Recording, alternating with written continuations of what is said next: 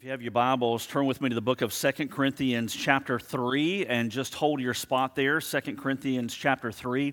That was a really, really good time of worship, man. Both services today, 9 o'clock, and this one as well. So, Second Corinthians, chapter 3. We're continuing in the series that we started a few weeks ago. I think this is the fourth message, I think, maybe the fifth uh, in the series called Serve It Up. And so we're looking at the topic of serving in the life specifically of a believer, really for all of us, but the, the connotation we're looking at is how that plays out in the life of a believer. And so we've covered a lot of different aspects, a lot of different principles that come out of Scripture uh, to help us understand a little bit more about what serving is. And one of the very first things we looked at that we pulled out when it comes to serving is the need for us to have a culture of serving in our lives and a culture of serving in our church. And here, here's what is often the case, at least for me, uh, many times this happens, is I serve. If you take me out of the pastor role yet, uh, uh, you know, right now, and, and look at me as not a pastor who works in a church, but just, you know, everyday Brooks, uh, there are times where I'll serve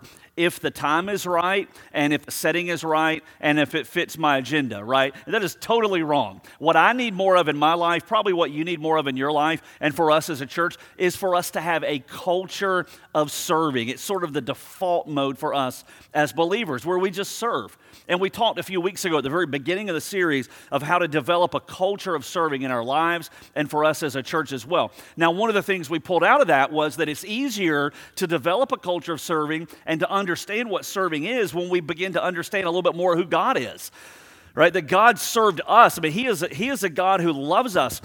He is a God who served us and ultimately sent Jesus. For God so loved the world that he, he gave, right? He, he served us by sending his own son for us to have a relationship with Him in the first place. And even when Jesus came, when Jesus walked this earth, he would summarize his ministry. He would say, I didn't come to be served, I have come to serve. And so that's the, that was the tone, that was the tenor of his whole ministry, was to ultimately serve. So when we understand God a little better, we understand what it means to serve. But when we understand the church better, too, I mean, when you think about it, how many hospitals and how many soup kitchens and how many shelters and how many good things in our culture have been put in place because it was implemented by a church.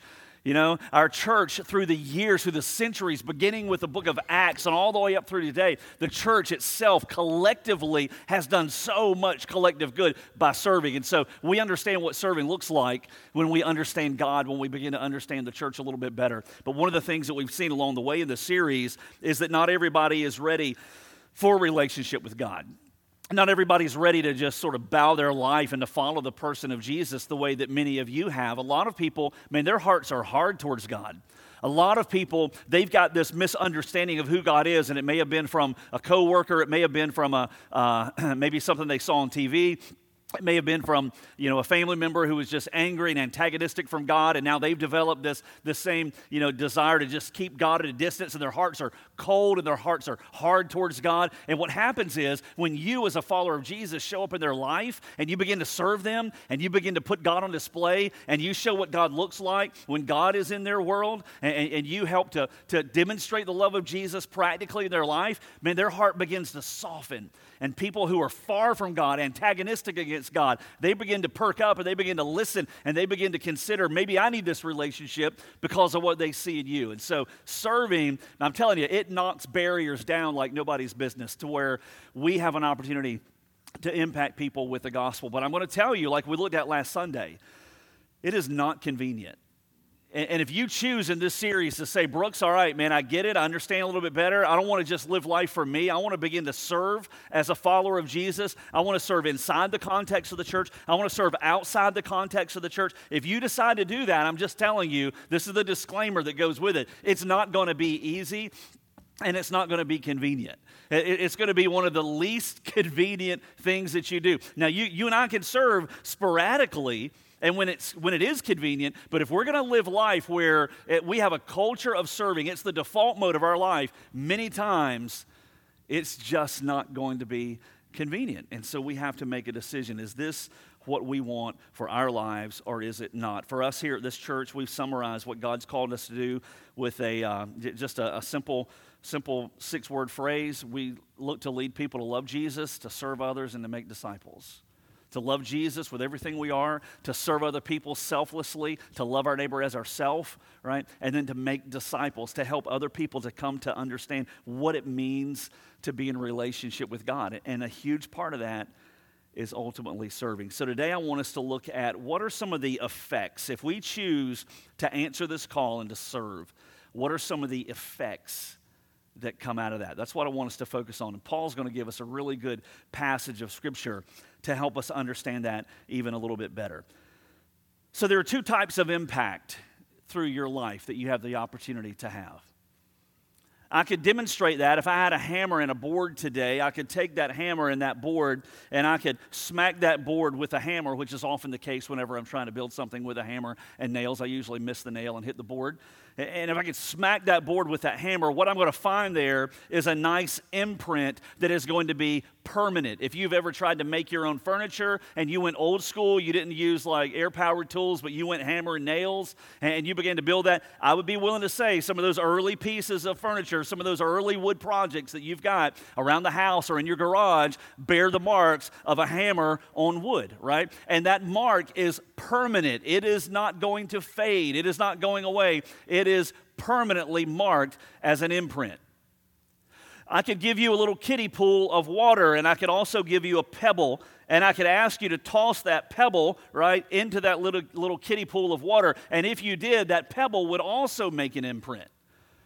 It would make an imprint in that water far differently than a hammer on wood. This imprint would not be permanent. This imprint would be temporary in nature. And whether it's a pebble into a little kiddie pool or whether it's a rock into the ocean, it's going to create a little bit of a ripple. There's going to be an imprint there. Those ripples are going to extend and then they're going to fade and everything is going to be back to normal. You can come back in five minutes and you will not see the effects of that impact whatsoever. One is permanent, one is temporary. In our culture, there is a lot of serving taking place, right? There are a variety of examples of serving taking place in our culture. There are opportunities to be able to help people who can't afford houses, to be able to live in houses. There are opportunities to put food in front of people who do not have food. There are services out in our culture that put clothes on people's backs who do not have clothing, that help provide shelter for people who do not have homes. And all of those things, for the most part, are very, very good. They accomplish a lot of good in this world. Sometimes they're community driven, sometimes they're civic groups, sometimes they're government agencies. And, and the good that they do is very, very good. But more often than not, what happens is, is that, that those are like pebbles in a, in a pool, right, there are ripples that are only temporary. And though they meet a need and though those acts of service do good, what happens is they begin to fade over time and the impact is not lasting. But here's the thing if we, as followers of Jesus, as individuals and as churches, whenever we do the, many of those same things, when we serve, if we also have a way to partner what we do with a message of the gospel, and whenever we serve another person, whether it's our neighbor on the other side of the driveway, or whether it's a person in our kid's school, or someone on our child's soccer team, or whether it's a complete stranger, whether it's here in this church or outside this church, I almost fell down. One of you would have had to serve me by picking me back up again, right? Regardless of how we serve, if we partner it with the gospel in the name of Jesus, done in the power of the Holy Spirit who lives in us. If we serve that way, listen, that's not ripples that fade, that's lasting impact. In many cases, that kind of serving can ultimately last forever.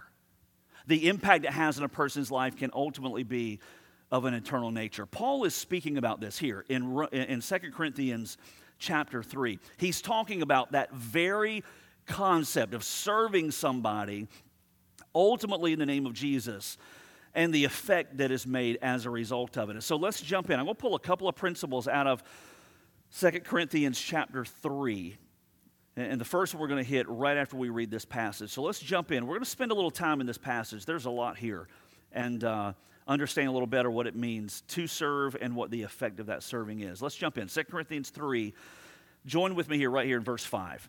It says, Paul writes, and he says, Not that we are adequate in ourselves to consider anything as coming from ourselves, but our adequacy is from God, who also made us adequate as servants of a new covenant, not of a letter, but of the Spirit, for the letter kills, but the Spirit gives life. Two principles. The first one uh, I want to roll out right here on the heels of that passage. And the first principle is this that for the Christian, if you're a follower of Jesus, this would be you. For the Christian, everything that you need, everything that we need to serve successfully is already in your possession. Everything that you need as a follower of Jesus to serve successfully. Now, I'm not saying to serve the best that you ever can. I'm just saying to serve successfully in a way that God desires. Everything that you need to do that as a follower of Jesus is already in your possession. You don't have to say, hey, I'm going to wait for a month till I can get a little more equipped. I'm going to wait six months. I'm going to wait a year. No, everything you have already to serve successfully. This is really good news. As a believer, as a follower of Christ, is already ultimately in your, your possession. Now, whenever, whenever believers don't serve, what often happens is we think of some excuses to come with. I've done the same thing, right? I haven't always pastored a church. I've, al- I've also been a Christian who just sort of came and plugged in, and many times I did serve, other times, many other times I didn't serve, right? So I've used these same excuses. But a lot of times when a Christian doesn't serve, we'll say things like, well, you know what, I don't have time. Kind of busy right now. I'm at a stage of life I'm at a stage of life where I just can't really serve right now. Uh, you know, it just doesn't fit. Other times, the reason we don't serve, sometimes we'll kind of roll out there as an excuse, is that, uh, uh, you know, I just need to, I need to grow a little bit more before I do that. The one we don't ever say, but probably more often than not is, is the case, is, you know what, I really, what if we were just honest? For a moment? What if when somebody said, hey, would you, why don't you consider serving here? What if you said, you know what, I just don't really care enough about that person. I'm not going to serve them. I don't love them enough. Right? We'd never really want to admit that. But oftentimes, let's be honest, that's, that's the case. We don't serve because we don't care. But many times, what happens is the reason that we, as followers of Jesus, don't serve isn't that we don't care. We do care. Uh, and we love Jesus with much of who we are, right? We're growing in that love. I mean, we're, we're growing in our maturity as believers. We do care. We do love God. We do read the Bible. We, we worship Him. And we, we look to, to, to, to, to grow in that relationship with Him. But the reason sometimes we don't serve is because we don't feel adequate, right? We don't feel like we have what it takes. And, and we begin to look at people that are a little further along than we are, and we think, you know what? If I just had her gifts, if I just had his talents, then I would really be able to serve. But I don't have that gift gift, and I don't have that talent, and I don't have that testimony, and I don't have that skill set. And so I'm really not the right person to serve. I'm not equipped, I'm not adequate. And what happens is, in this sea of opportunities to serve people and to make a difference inside the church and outside the church, what happens is we just sort of start backing out of the circle. And we begin to shy away and back out of the opportunities that God has already opened the door for us because we don't feel like we're adequate. We don't feel like we're equipped to be able to serve in the way God really wants us to. Man, Paul just blows the doors off of that mindset in verse 5. Look at what he says again in verse 5. He says, Not that we are adequate in ourselves to consider anything as coming from ourselves. But our adequacy is from God. Now, who is saying this? This is Paul, for goodness sakes. This is the greatest missionary that ever lived. If there was a book written and it was titled The Greatest Missionaries of the Gospel in History, right? And you open it up, and the first page is going to be Paul, right? This is going to be his picture. In fact, he probably wrote the thing. I mean, he, he's like the pinnacle, he's the top of the heap when it comes to missionaries that ever walked this earth. And here's what Paul is saying this is a man who was, he was trained by a, by a fellow named Gamaliel, one of the leading rabbis of his day. He was raised as a Jew, born and raised as a Jew. He, uh, he was a Pharisee. He was a leader amongst the Jewish people. He was rising up the ranks of leadership, so to speak. This was Paul. He had the glowing resume of anyone that you could imagine, right? This is who he was. And here he is writing this letter to the Corinthian believers in chapter 3, verse 5 of Second Corinthians. And he says, Not that we are adequate in ourselves, but our adequacy is from God. he says, It's not about my resume, it's not about my life experiences. Those things are important. We'll get to that in a second. But man, the whole reason that I'm adequate to serve in the first place is because God has already equipped me. God has already given me what I need to be able to serve in a way that's not ripples in a pool, but it's like a, it's like a mark on a piece of wood. He's equipped me to serve in a way that is enduring and that is lasting and that is permanent, in some cases, even that is eternal. Man, I don't know about you. But I don't care if I'm a pastor or not a pastor. I don't want to go through my life and then get to heaven and look back and say, man, I just missed a real opportunity to use my life to make a difference. I, don't want to be that person. And I have a feeling, uh, hopefully for you, you don't want to be that person either. You want to make a difference. And I'm just telling you that what we do in the name of Christ for the sake of the gospel has the potential to change a person's forever. And it doesn't matter whether it's working with someone who is so young that they're confined to a crib because they're an infant and we're serving their needs, or if it's someone who is the oldest person that we know, or anywhere in between, if we serve where God has put us with the giftings He's given us in the name of Jesus Jesus, pairing that with the gospel, man, oh man, that lasts forever. That makes a mark like we can't imagine, and it's not because of who we are, it's because of who God has already made us. Our adequacy is not from ourselves, it's from God. Look back to chapter 2 for just a second in 2 Corinthians. Just go back one page to chapter 2. Paul here is using kind of a word picture that is, uh, man, it's one of his best, I think to describe what it means to serve. He says in chapter 2, verse 14, or verse 15, I'm sorry, he says, For we are a fragrance of Christ to God among those who are being saved and among those who are perishing. We are a fragrance of Christ to God. In, in other words, Paul's saying you might not be able to see God. He's using a word picture here, okay? He's not being literal. He's saying, You can't see God, but you know what? What we've done amongst you has enabled you to smell Him. Does it make sense? It's a word picture. Don't take it literally. You can't see God, he says to these Corinthian believers. You haven't seen him with your eyes, but you know what? He has been here. You have, you have been so close as to smell him. We have been the fragrance of him before you. What does that mean? You ever had a person in your life when you've been so low, or you've been so struggling, or you've been in a place maybe of such temptation, you need to make that call and say, Brother, man, you need to pray for me.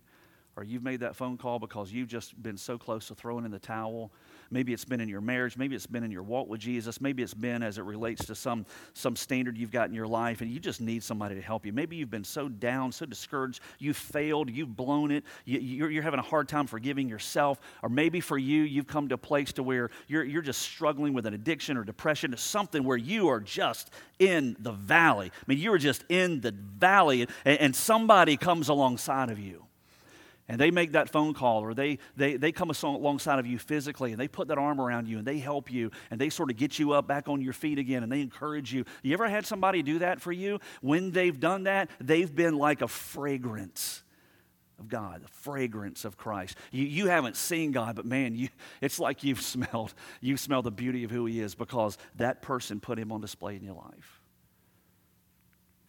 And Paul says that's who we were to you. That's how we, who we were to you when we served you. Verse 16, he says, To the one, right, we were a fragrance of the saved, from death to death, to the other, an aroma from life to life. Here's what he, here's what he says at the end of verse 16. And who is adequate for these things? Paul says, Who's adequate for this? Who, who? He says, uh, We've been like a fragrance of Jesus to you, but who's adequate? I mean, don't, don't pat me on the back, Paul says. I'm not up to this right? I don't have what it takes to serve you in and of myself. Yeah, I've got the resume, but I don't have what it takes to serve you. Man, who's adequate for this? He says the only reason we've been able to be a fragrance of Christ to you and to have a difference in your life and to make an impact that's going to last is because God has made us adequate. He's filled us and He's used us in your life. That's what Paul is getting at. And the cool thing is, you and I have the opportunity to be that same person to somebody else, both in the context of this church and even outside the context of this church. You've got personalities, you've got skills, you've got uh, life experiences. We got folks in our church that have been through things in their life that they're now leveraging it and using it in the context of ministry. You've got personality gifts, you, have got talents, you've got a, a skill set, you've got life experiences, and no, those things don't make you adequate. God leverages them. But what makes you adequate to serve another person is Christ in you. you know, I look at this church. I've, um, I've had the, the blessing, man, of being able to serve as pastor here for, I guess I can say, a long time now. Been here for, for quite a while. And I, I promise you, you can find people who are going to be more knowledgeable of Scripture than I am. You could find another pastor somewhere who has more giftings in the area of administration or leadership, or they have more compassion, or they tell funnier jokes, or they are able to be better with people. I mean, you can find people, I promise you, who can fill all those roles far better than I can. But if I were to ask the question, so who's the best person to serve as pastor of First Baptist Church of the Islands, at least in this season of life, you know what my answer is going to be? Me. right? You just kind of stuck with me. And that's not because of anything that I bring to the table. I've already established that. You can find far better people, right, who can pastor in far better fashion than me, than the one that you've had for all these years. That is, not, I, I readily admit to that. But the reason that I'm the, the, the person, the best person to fill this role of leadership now is not because of me or anything I bring to the table. It's because God has said, this is the guy that I want to serve, at least in this stage of life, right? And He could call me home in these next seven days before next Sunday, he could call me out to another field of service somewhere else, right? That God calls those shots for every single one of us. But at least for now, I'm the best pastor for this church. Now, if you take that snippet out of context, right, on the audio or the video of this, I look really, really bad. You know, but you understand the context. It's not because of me. It's because of where God has planted me, how He has equipped me, and it's up to me to fall in line with His lead and to let Him use me. And the reason I use that as an example is because the same thing applies to you. The same exact thing applies to you. We filled a lot of areas of ministry, of, of, vocational areas of ministry here in this church in the years that I've been here. We've hired a lot of people as staff members and as pastors in this church through the years. Been here 19 years. We've hired a number of different people. And we get a lot of resumes usually when we open a position. You know what happens? You'll have resumes that sometimes will be a full page or two of their experiences and their leadership and their accomplishments and where they've been and what they've done. And many, many times what happens is they don't even make it to the second round of the search because they're not the one. And for you, I'm telling you, you've got every reason to say, I'm not adequate to serve in this particular area. I'm not adequate to serve my neighbor. I'm not adequate to serve in the name of Jesus because I don't have this and I don't have that and I haven't been through this experience and I don't have enough knowledge yet and I haven't yada, yada, yada, yada, yada, right? We can find all the reasons why we're not adequate to serve. But what God's word says is that our adequacy is not from us to begin with. It's from Him. And if you have a relationship with Jesus, if you've given your life to Christ already, now, let's just sort of jerk the cover off the present here. I mean, reveal you're already adequate because of Christ in you to serve in those areas that He's already opened the door for you to serve. So, what are we adequate for? Look at verse 6. This is, a, this is a cool set of verses, these two verses. So, what are we adequate for? Paul says, Who also made us adequate as servants. There's that word. The context of this is our serving. He's made us adequate as servants of a new covenant. So, so what is the new covenant? It, the, the new covenant is the promise that God will forgive us of our sins and accept us into a relationship based on our repentance. We put away our sin and we place our faith in Jesus. That's the new covenant. It's not the old covenant, it's not the old law that was based in the Old Testament where a person was right with God based on their Jewish heritage, based on their adherence to the law, based on the sacrificial system. They would offer sacrifices to cover their sins. Remember that? If you ever get bored, read through the book of Leviticus. That'll help to perk you up. Maybe. Right, the sacrificial system, that was the old that was the law. What the law did was it showed us that we weren't perfect. Right? Anytime you see a law in place, what it often does really well is teach you that you can't meet it all the time. That's what the law did. What Paul's talking about here is a new covenant. This new covenant centered on the person of Jesus that says that we are made right with God and forgiven of our sin when we come to God through Christ, through putting away our sin and placing our faith in Jesus. You don't have to turn here, but back in Luke chapter 22, verse 20. I think we've got it on the, uh, on the screen behind me. You're familiar with this if you've ever celebrated the Lord's Supper in a church setting. Jesus, here speaking, it says, In the same way, Jesus took the cup after they had eaten, saying, This cup which is poured out for you is the new covenant. There it is. This new covenant, what? In my blood. The new covenant is basically, it, it is centered on Jesus' sacrifice. This new covenant is communicated by the gospel. So when Paul says that we are ultimately servants of the new covenant, that means we are servants of the message of the gospel. Paul says in Romans chapter 8, speaking of the old covenant versus the new covenant, Romans chapter 8, verse 3 and verse 4, he says, What the law could not do, weak as it was through the flesh, right? Uh, the law could not save us from ourselves, from our sin. He says what the law couldn't do, God did. Sending his own son in the likeness of sinful flesh and as an offering for sin, he condemned sin in the flesh so that the requirement of the law, right? God requires perfection for us to get to heaven. If you're wondering, like, how much good do I have to do to be able to get to heaven? Uh, the answer is really simple there's not enough good you can do to get to heaven.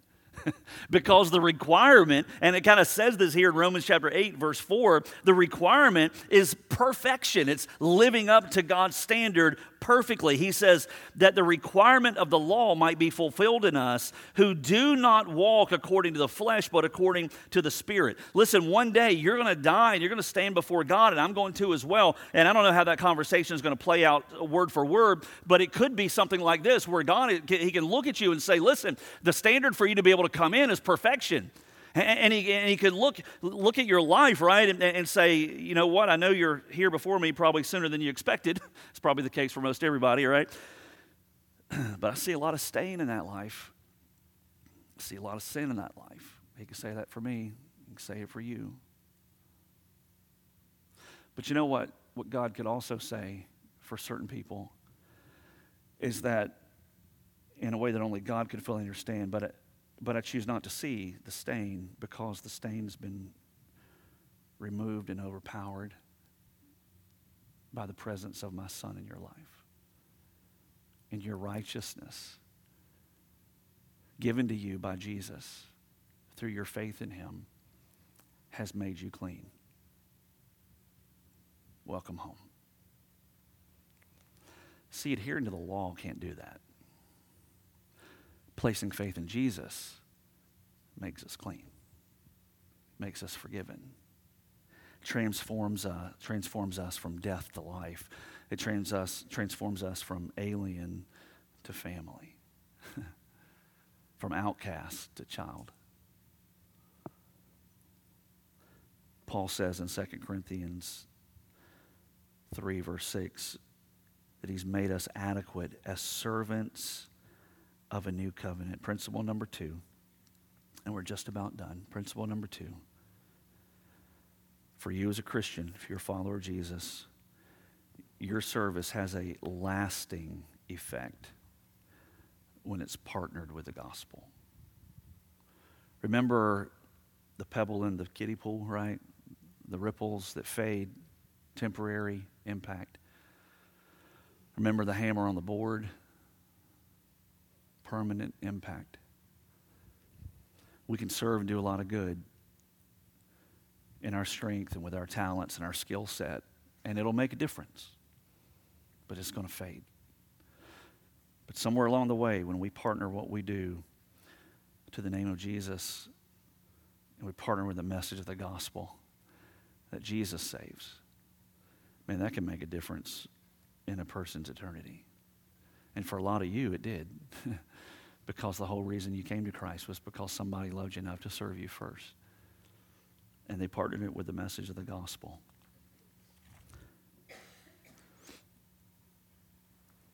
Jesus' ministry, as it came to a close, found him before a man named Pilate. Pilate had the authority granted to him by the Roman government to essentially release Jesus. Jesus, wrongly accused, falsely accused, wrongly arrested, beaten, though perfect, though God, found himself moments before he would be led away to be crucified, standing before Pilate. Pilate would have in front of him a basin of water. And where he could pronounce Jesus' innocence and set him free, Pilate chose instead to literally, figuratively, as a picture before the people, to rinse his hands in that basin of water and to wash his hands of the whole thing and to step back and do nothing. The night before, Jesus was there in a room with all 12 of his disciples, one of whom was soon to leave and betray him, Judas.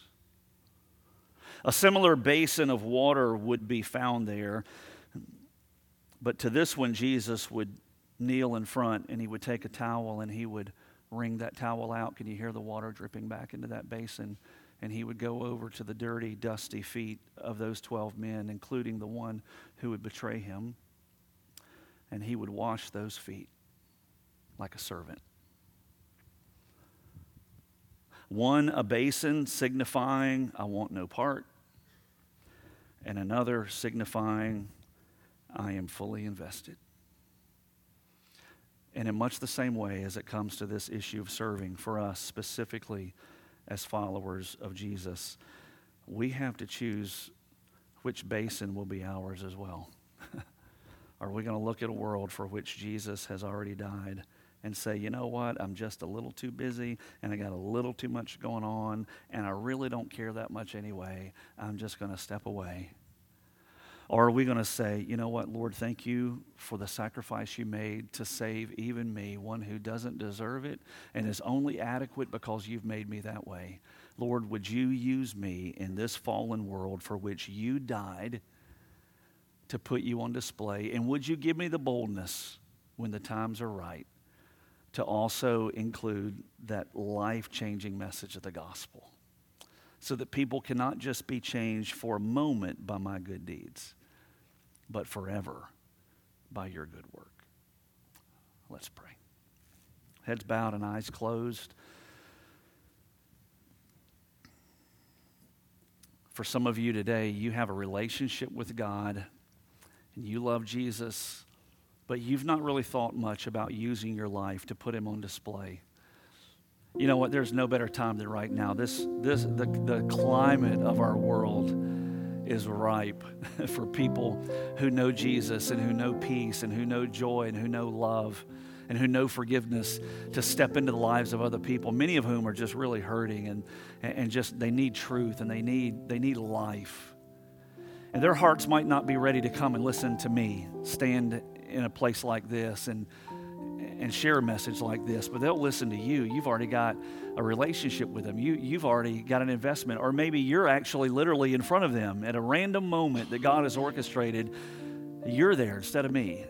And, and, it's not about you wishing you had other skills or talents or I wish I could speak a little better or wish I was just I had a little more knowledge. It's not about any of that. It's that you're already equipped as a follower of Jesus to serve somebody else.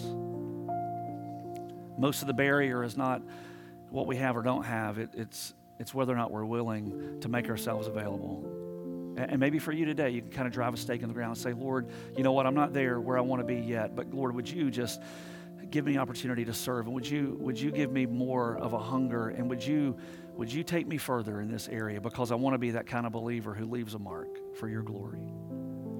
And maybe for others of you, you're here today and it seems so random, right? Maybe you're here every single Sunday. This is just another Sunday when you're supposed to be here. Or maybe you came in and this is the first time or the second time or whatever that you've ever been here, but there's something going on in your heart that's really never happened before. And you're at a place where you're thinking, you know what? I think maybe I need to follow Jesus myself. you know, I've, been thinking about it. It just seems like God's been stirring in my life. And today I've, I've, I've heard, you know, what, what the Bible teaches that we're not going to be ever good enough to get into God's presence, but what He's looking for is for us to lay down our sin, just admit it to Him that we've blown it, and to invite Jesus, who died and rose, to come and forgive, to forgive even me and to take over my life. And right where you sit, man, right where you sit today in this room or on your living room couch, if you're watching on live stream, you can make that same decision. And if it's the decision from your heart that you lay down your sin and invite Jesus to forgive and take over, man, He'll do it. He'll meet you right where you are. He'll do it. And so, God, help us to walk closer with you. Lord, may the work we do be partnered with the message of the gospel, not in a mechanical way. And Lord, it doesn't mean that every single time we do an act of service that we mechanically, you know, share a quick gospel presentation. But Lord, more often than not, as we serve, you open a door. Sometimes then, sometimes later. And so, Lord, help us to remember that acts of service make a difference, but the only ones that really last are the ones that are partnered with the message of the gospel that changes forever. And so, Lord, give us boldness, get us a little more outside of ourselves and our desires and serving ourselves, Lord, to, to look across the street and, and to look beyond where we are to serve the needs of others around us. In the name of Jesus, sometimes here in this church, more often outside between the Sundays. And Lord, may it not result in any kind of glory to us. We're not even adequate in and of ourselves, no matter what we do. But Lord, the adequacy is from you. So may you alone get the glory. For it's in Jesus' name we pray.